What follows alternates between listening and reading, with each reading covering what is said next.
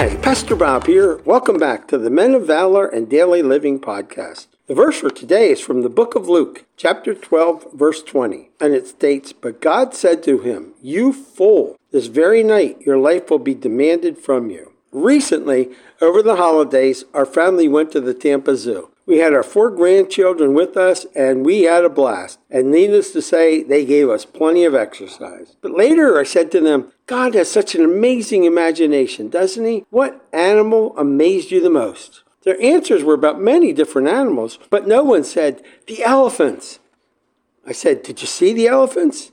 I mean, the largest of the animals, and no one noticed them? Question Have you lived your life not seeing the elephant in the room, as the expression goes? The elephant that determines whether you will spend eternity in heaven or hell. I mean, eternity, forever, never ending. That should be an elephant that has to be taken care of in everyone's heart, but it often isn't. In searching for the truth regarding our salvation, have we seen the little foxes that show we go to church, we pray, we give, we do, we do, we do, but have we missed the elephant in the room of our heart? That thing that blinds us to fully believing and following the Lord Jesus Christ and blinds us to love the Lord your God with all your heart and love others above yourself.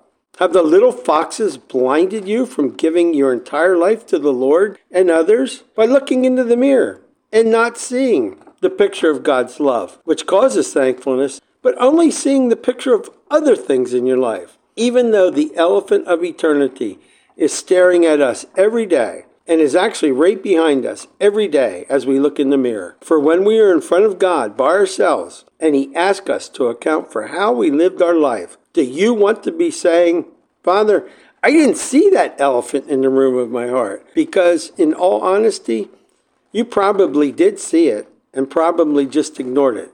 And God calls a person like that a fool. Holy Spirit, we pray you open the eyes to see if there's still an elephant in the room in our hearts, to get him removed. Open the eyes of our hearts that we can not only see the big things, but anything that comes before you and others.